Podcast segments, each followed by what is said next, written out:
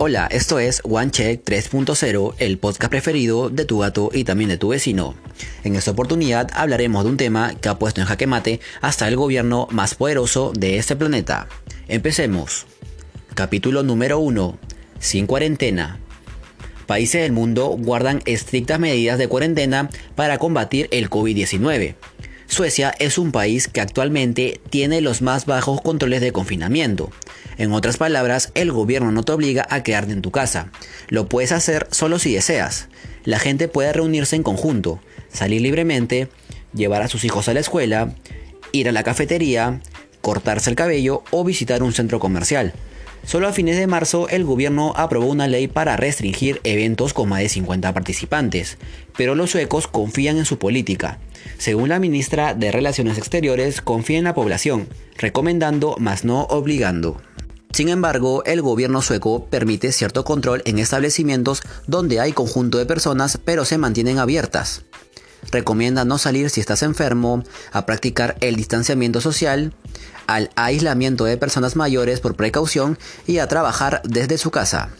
La secundaria y universidades están cerradas, pero las escuelas preescolares y primaria sí cuentan con clases presenciales. ¿Por qué Suecia no aplica medidas más estrictas? ¿Acaso no le teme al COVID-19? Pues esto es simple. Inmunidad colectiva, también conocida como inmunidad de rebaño o de grupo. Se da cuando diversas personas están protegidas frente a una infección y actúan como un escudo, impidiendo que el virus contagie a quienes no están protegidos.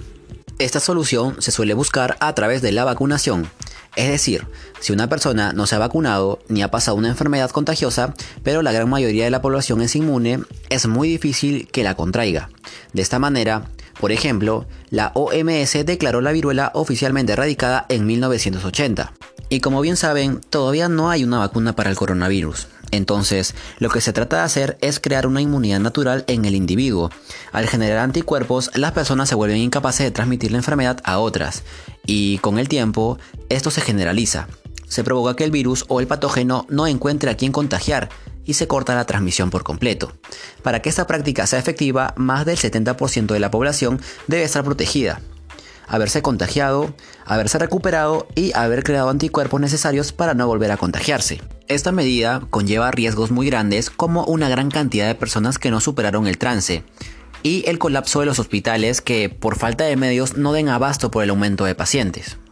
Además, no es seguro que el anticuerpo evite que te enfermes. Por ejemplo, la OMS investiga informes de algunos pacientes de COVID-19 que dieron nuevamente positivo tras superar un contagio por lo que aún es pronto decir que este método te vuelve inmune de esta enfermedad. En los países que eligieron esta modalidad destacan Reino Unido y Suecia, pero en Reino Unido el costo era muy grande así que optaron por tomar medidas de cuarentena. Suecia actualmente cuenta con 10.23 millones de habitantes, casos de coronavirus 35.066, muertes 4.220 y recuperados 4.971. ¿Podrá servir esta estrategia en el Perú tras el rotundo fracaso del gobierno peruano y de Martín Vizcarra? ¿Hubiese golpeado menos fuerte el virus a nuestra nación? ¿Qué piensas tú? Esto ha sido One Check. Recuerda, siempre cuestiona todo. Hasta otra oportunidad.